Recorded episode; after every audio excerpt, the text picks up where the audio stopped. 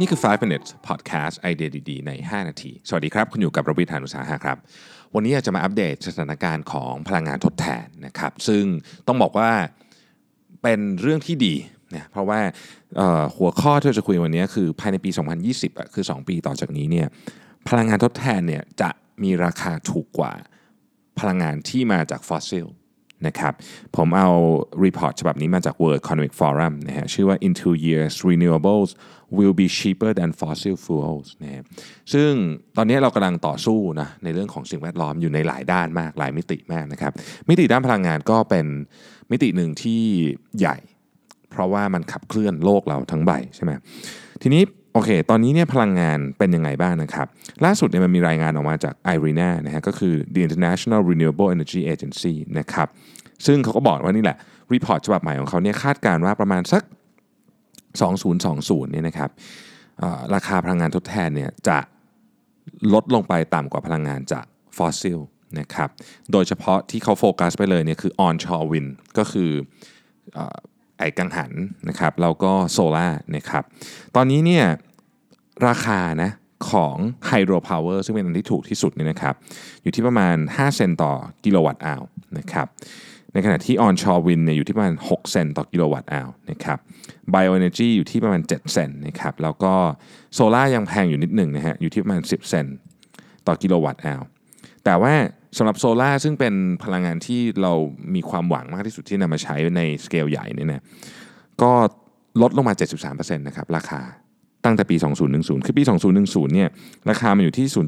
0.36 เซนอ่า36เซนขออภัยนะฮะ36เซนต่อกิโลวัตต์อาวนะครับขณะนี้อยู่ที่ประมาณ 10 เซนนะครับ ในขณะที่พลังงานลมเองก็ลดลงเหมือนกันนะครับลดลงประมาณ 23%ในช่วงปี 2010 ถึง 2017 นะครับทีนี้เนี่ยจากการลดลงของพลังงานทดแทน คือต้นทุนของการผลิตพลังงานทดแทนเนี่ยนะครับ ก็ทำให้โปรเจกต์ต่างๆ ที่ถูกถูกประมูลในประเทศอย่างดูไบเม็กซิโกชิลีบราซิล แคนาดาและเยอรมนีเนี่ยเราเห็นพลังงานทดแทนที่ถูกประมูลในอนาคตนะคือหมายถึงว่าที่กำลังจะถูกสร้างขึ้นในอนาคตนี่นะครับต่ำถึง 3 เซนต์ต่อกิโลวัตต์ hour นะฮะซึ่งถ้าเป็นแบบนี้เนี่ยก็แน่นอนเลยว่าในปี 2020ตามการคาดการณ์ของ IRENA เนี่ยราคาของพลังงานพวกนี้เนี่ยจะถูกกว่าน้ำมันนะครับหรือพลังงานต่างๆที่มาจากฟอสซิลซึ่งมันมาจาก 3 สาเหตุด้วยกัน สาเหตุที่1เนี่ยคือเรื่องของเทคโนโลยีนะครับเทคโนโลยีเนี่ยยกตัวอย่างเช่นเทคโนโลยีของแบตเตอรี่เอง ซึ่งเกี่ยวข้องกับการเก็บพลังงานอย่างโซลาร์เซลล์เนี่ยก็พัฒนาขึ้นเยอะแบตเตอรี่ก็ถูกลงไปเยอะนะครับอันที่ 2 ก็คือการแข่งขันมันสูงมาก เราจะเห็นคนพูดถึงsolar farm อะไรพวกนี้เยอะมาก wind farm อะไรพวกนี้นะฮะซึ่งเวลาเราเห็นคนที่ประมูลในประเทศอย่างดูไบอย่างเงี้ยซึ่งซึ่งมีการประมูลพวกนี้ค่อนข้างเยอะเนี่ยราคามันก็ แข่งขันกันสูงมากขึ้นกว่าสมัยก่อนเยอะมีผู้เล่นมากหน้าหลายตาเข้ามาเยอะนะครับแล้วก็ในประเทศต่างๆ เองที่มีนโยบายในการใช้พลังงานพวกนี้นะครับเขาก็คนที่ทำอะคนที่ทำสร้างโครงสร้างหลักโครงสร้างพื้นฐานเนี่ยก็มีประสบการณ์มากขึ้น ก็สามารถทำให้ของมันถูกลงได้นะตอนนี้มันใช้คำว่า make sense ที่จะใช้พลังงานทดแทนเหล่านี้นะครับ เพราะว่าแต่ก่อนเนี่ยอย่างโซล่าหลายคนก็อยากใช้แต่มันแพงนะครับมันก็เลยมันก็เลยอาจจะยังไม่ ยังไม่ยังไม่เหมาะสมในทางทางเศรษฐกิจ แต่ทุกวันนี้มันถูกลงไปเยอะมากแล้วนะครับ ใน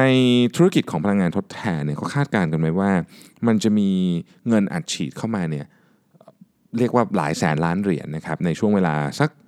4-5 ปีต่อจากนี้นะครับ แล้วก็จะมีงานที่ถูกสร้างจากธุรกิจนี้อย่างน้อยๆเพิ่มขึ้นนะฮะจากทุกวันนี้อีกประมาณ 10 ล้านตำแหน่งนะครับทั่วโลก ซึ่ง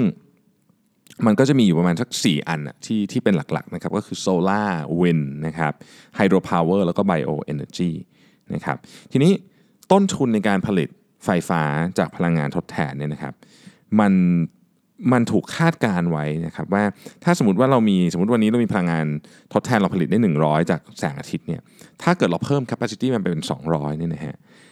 ต้นทุนในการลงทุนในตอนแรกเนี่ยจะลดลงไปประมาณสัก 9%น นะครับแล้วก็ต้นทุนของการผลิตเนี่ยจะลดลงไปสัก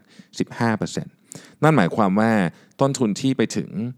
ผู้บริโภคปลายทางก็จะลดด้วย หรือแม้แต่คนที่อยากจะเอาแผงโซลาร์เซลล์มาติดไว้ที่บ้านนะครับ ก็สามารถทำได้นะแล้วถ้าเกิดคุณใช้พลังงานไม่หมดเนี่ยคุณก็สามารถขายคืนเข้าไปในกริดได้